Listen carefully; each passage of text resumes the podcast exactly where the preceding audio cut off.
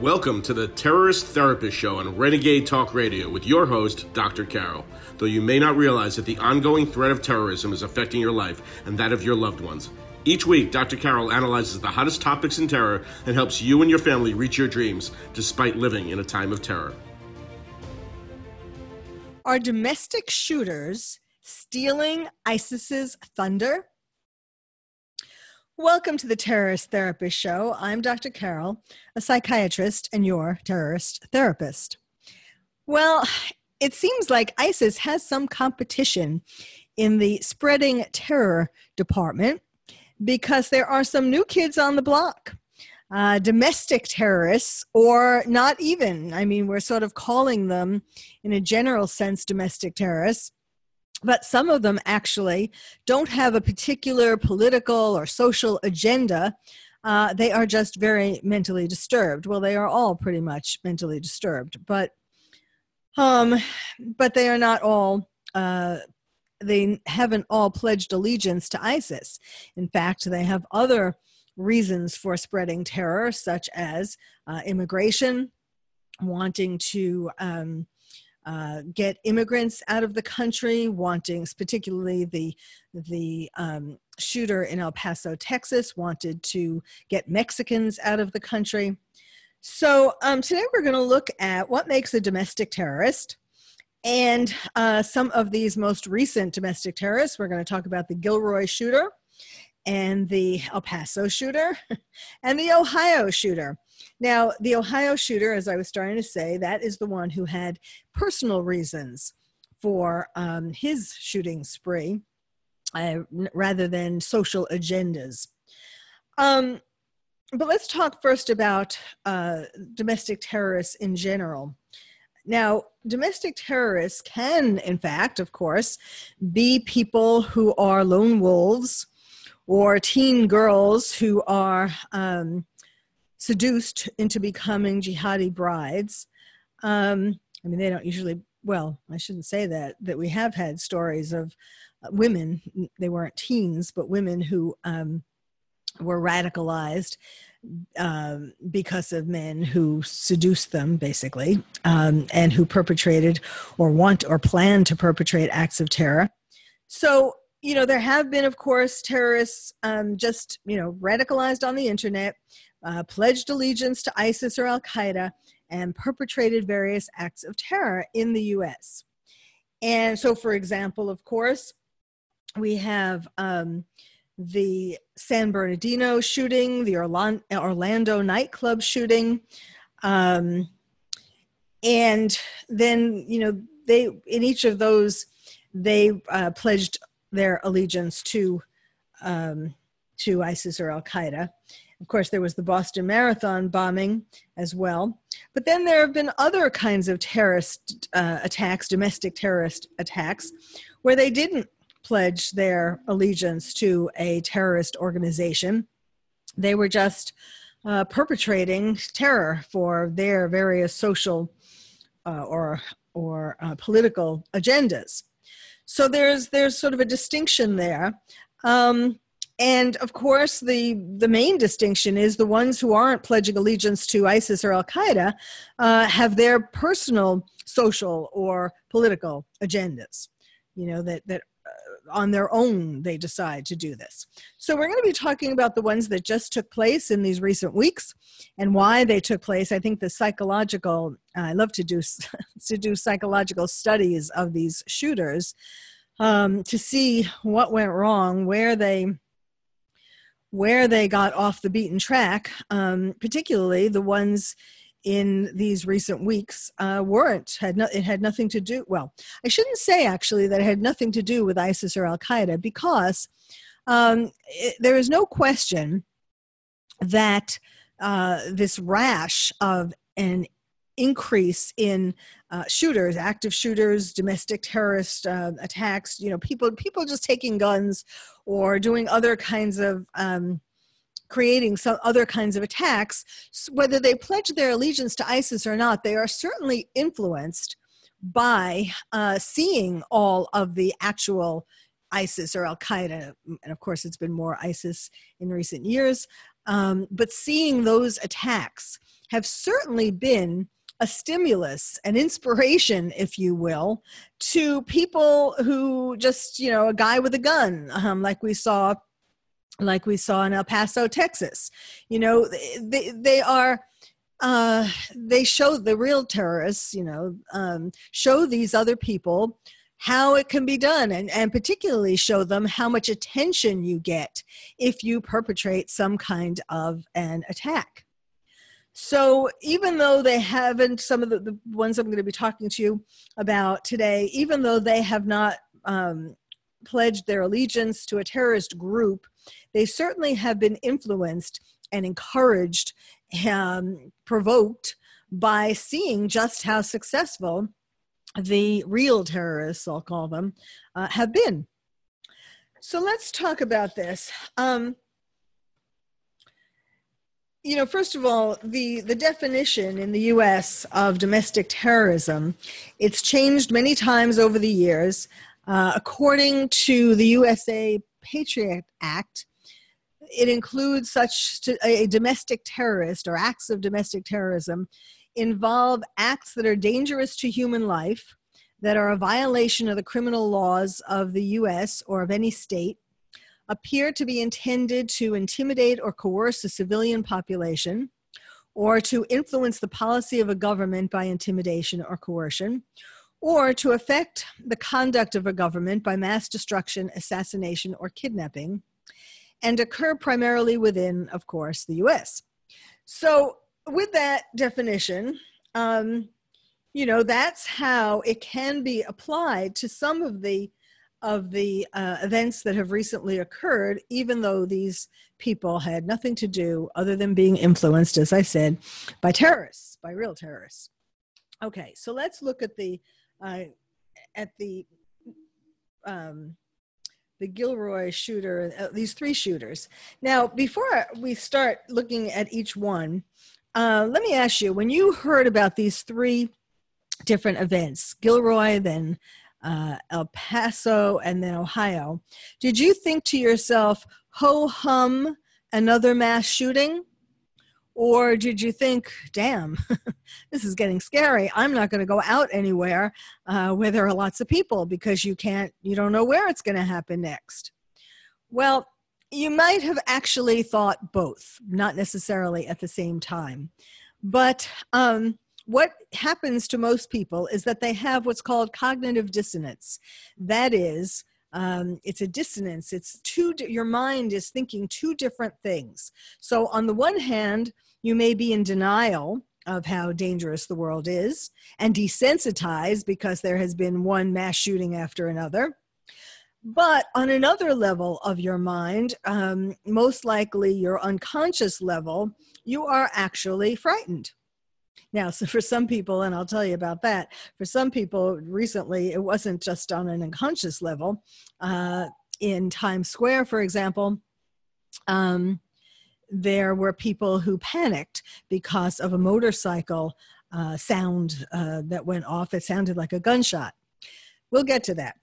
But let me, um, let's talk, let's start first with um, well again talking about all of them the, the, the thing that all of them have in common again i'm talking about the, these three now these recent three um, the garlic festival shooter patrick crusius from el paso and connor betts from ohio.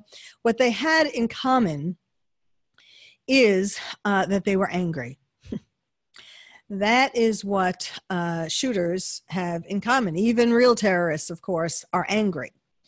Uh, so all right let's start with the with the Gilroy shooter or the Garlic Festival shooter. And in fact, when he was asked, when he, right as he was starting to do his shooting spree uh, in Gilroy, California at the Garlic Festival, he was asked why he was doing this. Someone near him, he, you know, he took out his gun and he started to shoot, or he was about to start to shoot. And someone nearby asked him, Why are you doing this? And he said, Because I'm really angry. And that is the problem. There's an epidemic of rage in America and in the world uh, that starts in childhood. Now, of course, this is more, well, actually, it can be considered for all of these shooters. Um, when kids are abused, neglected, or simply don't get the love they need, they ultimately explode in tragedy. Of course, with real terrorists, it's a little more complicated, but still, what they all share is this anger.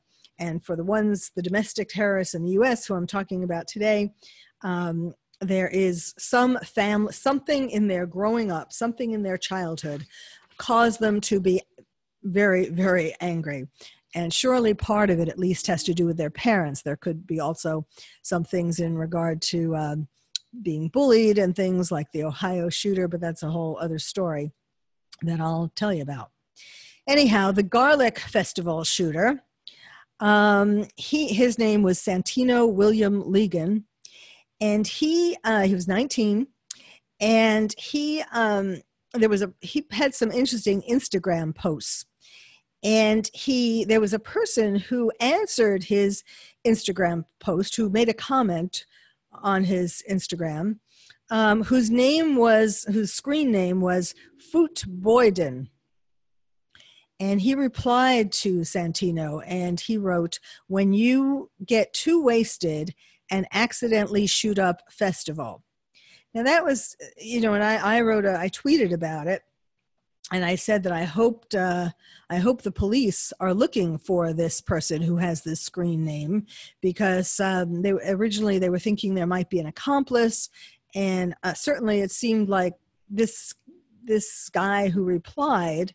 Uh, they took down that Instagram. They took down for all of these shooters. They take down their social media pretty quickly so, um, well, I'm gonna I'm gonna take a break now, and we'll go back to all of these three different shooters and what they have in common uh, and what they don't. Welcome back to the Terrorist Therapist Show. I got so carried away in the first segment, uh, telling you about all of these different terrorists. So many terrorists, so little time. Uh, we're talking today about ISIS uh, not being the only kid on the block to spread terror. In fact, uh, there have been recent terror attacks where um, domestic terrorists have been spreading terror in uh, California, in El Paso, Texas, and in Ohio.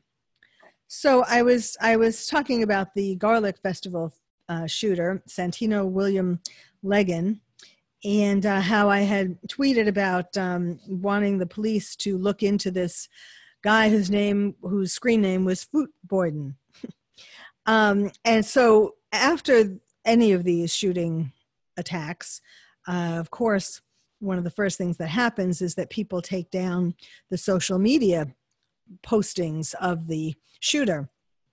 And so, um, so it wasn't really clear whether it seemed that this person, Footboyden, who posted when you get too wasted and accidentally shoot up festival, seemed to know something ahead of time uh, before the shooting happened. But I guess it's possible that he got in under the wire and that he knew already what had happened.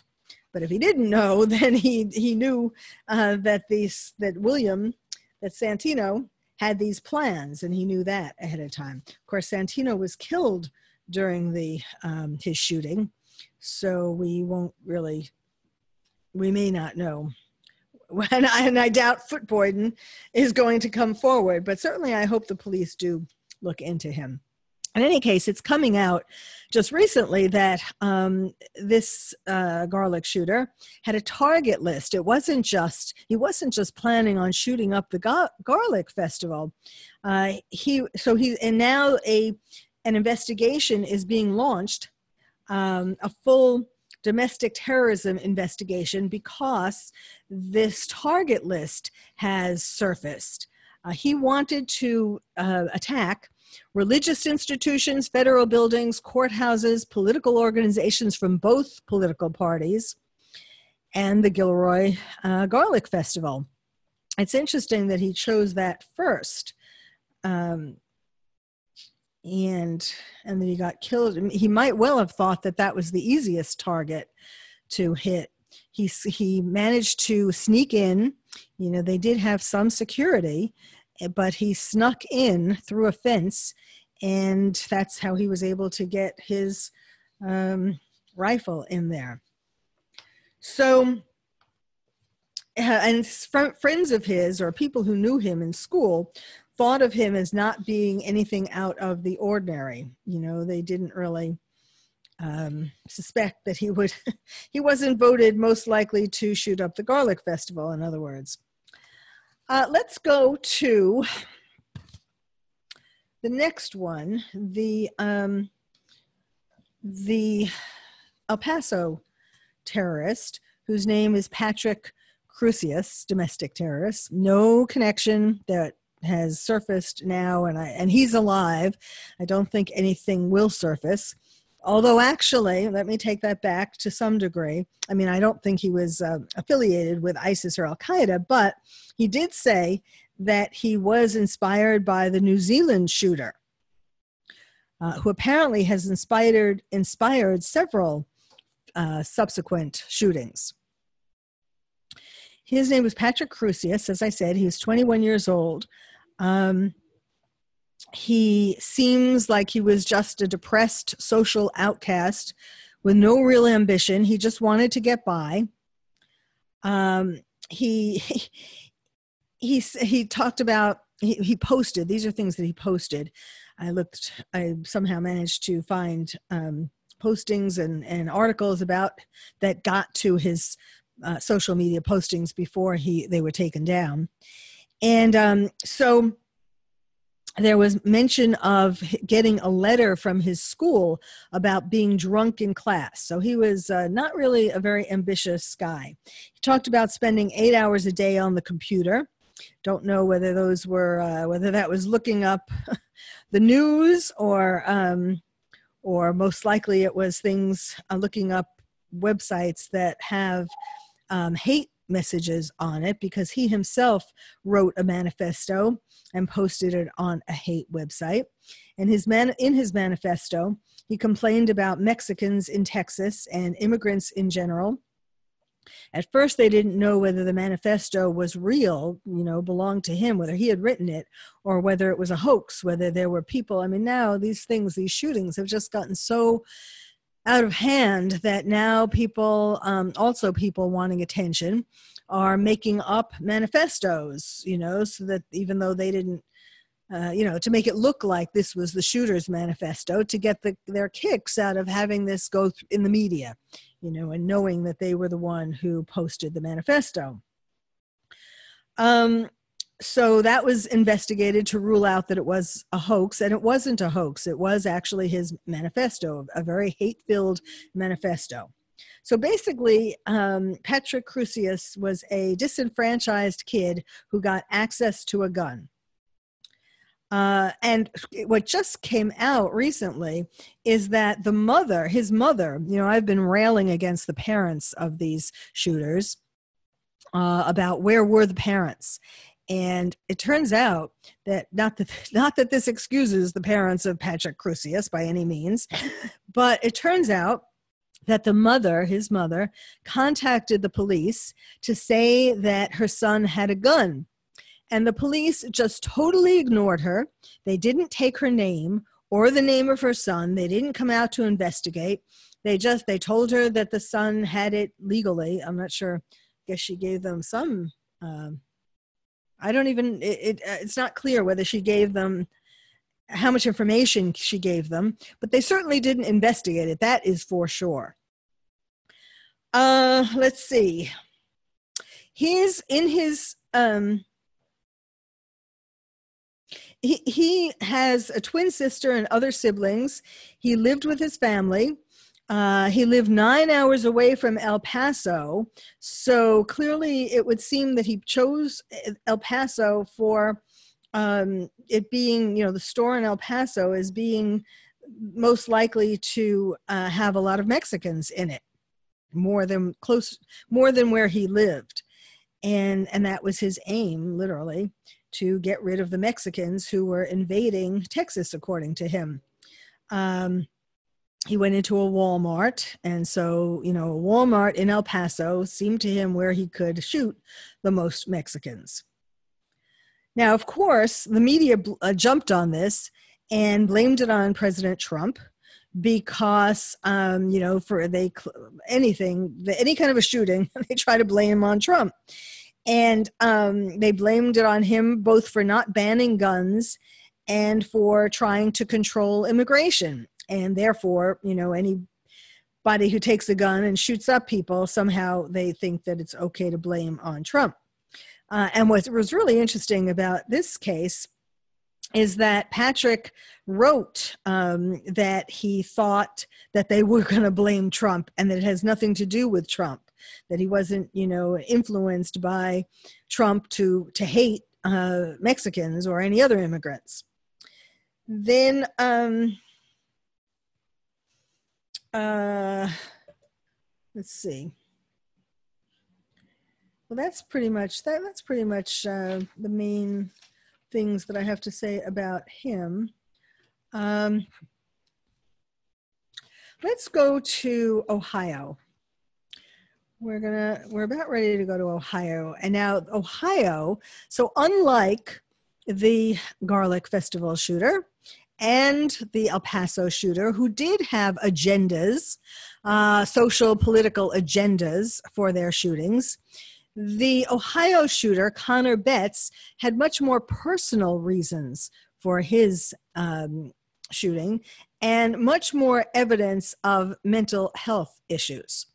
So when we come back, we will talk about Connor Betts, his story, why he uh, perpetrated this shooting attack. And then also, I'm going to tell you about this motorcycle causing panic in Times Square. And that is essentially my point in saying that terrorists have competition. You know, the point of any terrorist, the point of ISIS and Al Qaeda, um, any their their terror attacks are to spread terror, to uh, destroy, you know, to um, make the U.S. and, and the West uh, dissolve in a state of panic. And what is interesting is what's happening is that these other kinds of terrorists, domestic terrorists, or just mentally ill people with guns, uh, are creating this terror and taking taking the you know it's no longer the only purview of isis and al-qaeda. So when we come back we will talk more all about that. Welcome back to the terrorist therapist show. We're talking today about terrorists domestic terrorists uh, who are giving ISIS and Al Qaeda a run for their money in terms of competing with them to spread terror. Because, I mean, hey, folks, if we have people like um, the El Paso terrorist and the garlic shooter terrorist, domestic terrorists, uh, spreading terror, then what makes an ISIS terrorist that much more scary?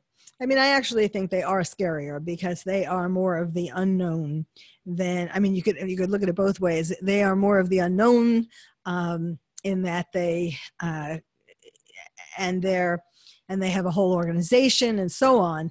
But in another way, it's a little scarier that normal people who you think are normal you know the the kid sitting next to you in class uh, turns out to then become an active shooter and and spread terror that way so, talking about the guy sitting next to you in class, that brings us to the third uh, terrorist I'm going to be talking to you about. Again, I, I mean, you know, this Connor Betts is, it's hard to really call him a domestic terrorist other than the fact that he did, of course, perpetrate a lot of terror in Ohio when he took a gun and started shooting people in front of nightclubs uh, in Dayton, Ohio. Now, the the information that's come out about him, and no, he had nothing to do with ISIS or Al Qaeda. Um, he was 24 years old, and um, he is someone who is mentally ill and didn't get the help or was mentally ill. He was shot by police, uh, fortunately, before he could kill a, a, lot more. Fortunately, there were police nearby and they stopped him pretty early in his tracks. Same thing with the garlic. Well, I mean, you know, one person dead is too many. So, um, so anyhow, Connor Betts. Now, I tweeted this uh, thing about him. I've been tweeting up a storm about all of them. But Connor, I wrote, Connor Betts' girlfriends knew, teachers knew, justice system cagey about what they knew, hallucinations, delusions, lists of cl- classmates he wanted to rape and kill, obsession with violence. So, where were his parents? Why didn't anyone take him or make him get psychiatric help? Now, I'll, I'll explain this a little bit more, but that is sort of the summary of Con- Connor Betts. Con- Connor Betts, um, his girlfriends have been coming forward and telling stories ab- about him, uh, how he was he wasn't shy about telling his girlfriends and presumably possibly other people about how he obsessed with violence he was uh, one of the girlfriends said that on their first date he showed her clips of a um, mass shooting. interesting first date. hey, girl, if anybody does that to you, run, okay, and report him to the police. Like, duh, you kind of got to wonder about these these girls as well. I mean, of course, it's become so commonplace these days with uh, all the violent video games and other violent media that people are just desensitized to that, to a um, a guy talking about you know sh- seeming obsessed with violence. I mean that's unfortunately the norm for a lot of guys these days teenagers guys in their 20s um, so i guess you know she and she this girl did eventually she dated him for a few months and she did break up with him because of his obsession with violence. But you know let me tell you anybody who's listening if you go out on a date with a guy and he's you know sharing his uh favorite scenes of shootings, uh, run, okay? And tell the police and tell his parents. And by the way, this girl did tell his mother. She said that after she broke up with him, she told his mother about his obsession with violence and you know all of the things that she had seen during the months that she was with him and you would think that the mother would have done something about that uh, there was also lots of other news, lots of other red flags before that. Uh, he was this. This part is really in 2010 and 2011. Um, he had he wrote on a wall, a bathroom wall in school, uh, the, the names, a hit list of classmates who had bullied him and who he wanted to kill. And he also uh, posted in some manner a list of girls who had rejected him, who he, he had asked out and they rejected him, and he wanted to rape them to get back to them on, you know, because of uh, of what they did, because of rejecting him.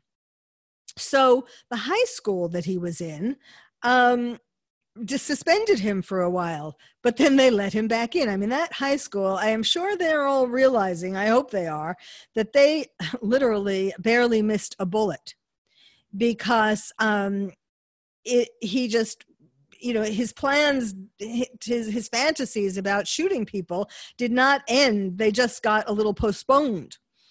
But um but clearly that could have happened back then.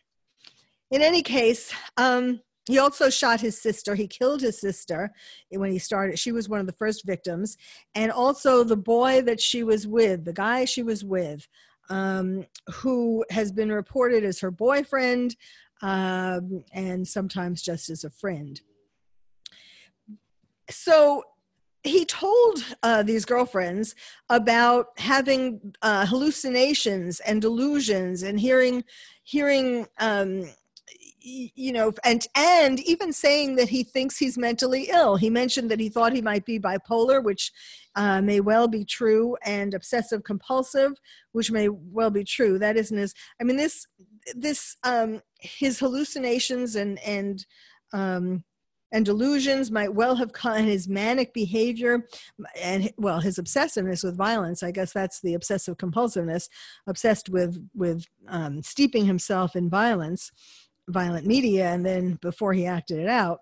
Um but anyhow you know he, he wasn't he wasn't like hiding this. So why um why nobody did anything? And so so the girlfriends knew as i said and she at least one of them told his parents. The teachers knew because of these lists that the school knew about and why they suspended him and then the justice system has been cagey about what kind of a record they have like they said that well you know um, when your the your records get expunged when you're a minor and that kind of thing so they, they've been kind of cagey about whether there were what kind of records there were uh, that might have been more serious. I mean, certainly there should have been the records about his being suspended from school for these hit lists. So, um, and and it's it is said that he didn't want to get psychiatric help because of the stigma, which of course is really sad. Um, now uh, you know also the fact that he the fact that he shot his sister i mean surely surely that couldn't have been a coincidence or it couldn't have been that he didn't know that he was shooting his sister so there had to be some family issues there including issues with his sister but um, I'm sure it is, you know, that if parents if parents missed his mental illness, you can imagine that there are other things about him that they missed. How much attention were they paying to him altogether that they could have missed all of this? I mean, you know, you don't miss it when someone's having hallucinations and delusions, not not when they are living in your house, or you certainly shouldn't be missing it. So now, getting back, getting to Times Square as I promised. Um, so there was no gunfire, but the fear was very real. And this is um, this is it, it's a it's a clear sign of how people or a, a, lot of people in the US are feeling. Again, I was talking about the cognitive dissonance. So the level that is really scared got to express itself uh, recently when there was a motorcycle that um, that went off um, and it was just before 10 p.m. And there was um, there, there were this was right near the theaters in Times Square, and so like one theater was playing To Kill a Mockingbird, and this actress was giving her final speech of the night when a nearby motorcycle backfired several times, and um, that is what made people panic and um, people started screaming and banging on the doors of the theater to get in because they thought that there was a shooter uh, in the middle of the street. And so um, they were trying to storm the theater to get in, to get off the street, to get away from the active shooter. And um, then other people, ironically, other people in the audience were fleeing through the emergency doors and um, then there was another theater nearby that pl- was playing Dear Evan Hansen, and they reacted by locking down the theater. And the cast stayed in their dressing rooms. And it was near Hamilton, the theater that was playing Hamilton. And then, interestingly, there were international tourists who couldn't figure out what we thought was happening as we hid under tables and furiously texted people. This is by, uh, this was said by um, a woman who was a Broadway producer, and she was in the Glass House Tavern, which was near Times Square, when a crowd of crying teens and families stampeded through the doors. So um, many of them international tourists who couldn't figure out what what we thought was happening. So even I mean that's isn't that interesting that uh, now America seems like the scariest place on earth. That uh, tourists don't know why we're running all over the place to get away from an active shooter that fortunately uh, was only a motorcycle. And then there was also something at uh, Disneyland um, at Anaheim in California where there was a kind of a confusion about um, someone heard a boy say that he's got a gun and it's this whole thing there was there was someone said that that there was a, a disney employee and someone made a veiled threat to a Disney employee that they were going to get a gun and come back. And so um, these people were thrown out of Disneyland, and it, of course, created quite a kerfuffle. ah, so now you understand why I am saying that um, these other shooters are giving the terrorists like ISIS and Al Qaeda a run for their money. So, thank you for listening to the Terrorist Therapist Show. I'm Dr. Carol, your terrorist therapist. If you would like to find out more about terrorism from me, your terrorist therapist, visit my website, terroristtherapist.com. And if you're a parent or teacher and want to build stronger nests for your kids to become more resilient, check out my new award winning book, Lions and Tigers and Terrorists, Oh My How to Protect Your Child in a Time of Terror. It's the first and only book about terrorism for kids. You can find it wherever books are sold or directly from the publisher at terrorismforkids.com. Terrorism, the number four, kids.com. I'm Dr. Carol, your terrorist therapist. Thank you for listening to the Terrorist Therapist Show on Renegade Talk Radio with your host, Dr. Carol. We hope listening to the show has made you feel calmer, more resilient, and more able to reach your dreams despite living in a time of terror. You can also check out past shows on Renegade Talk archives for more insights.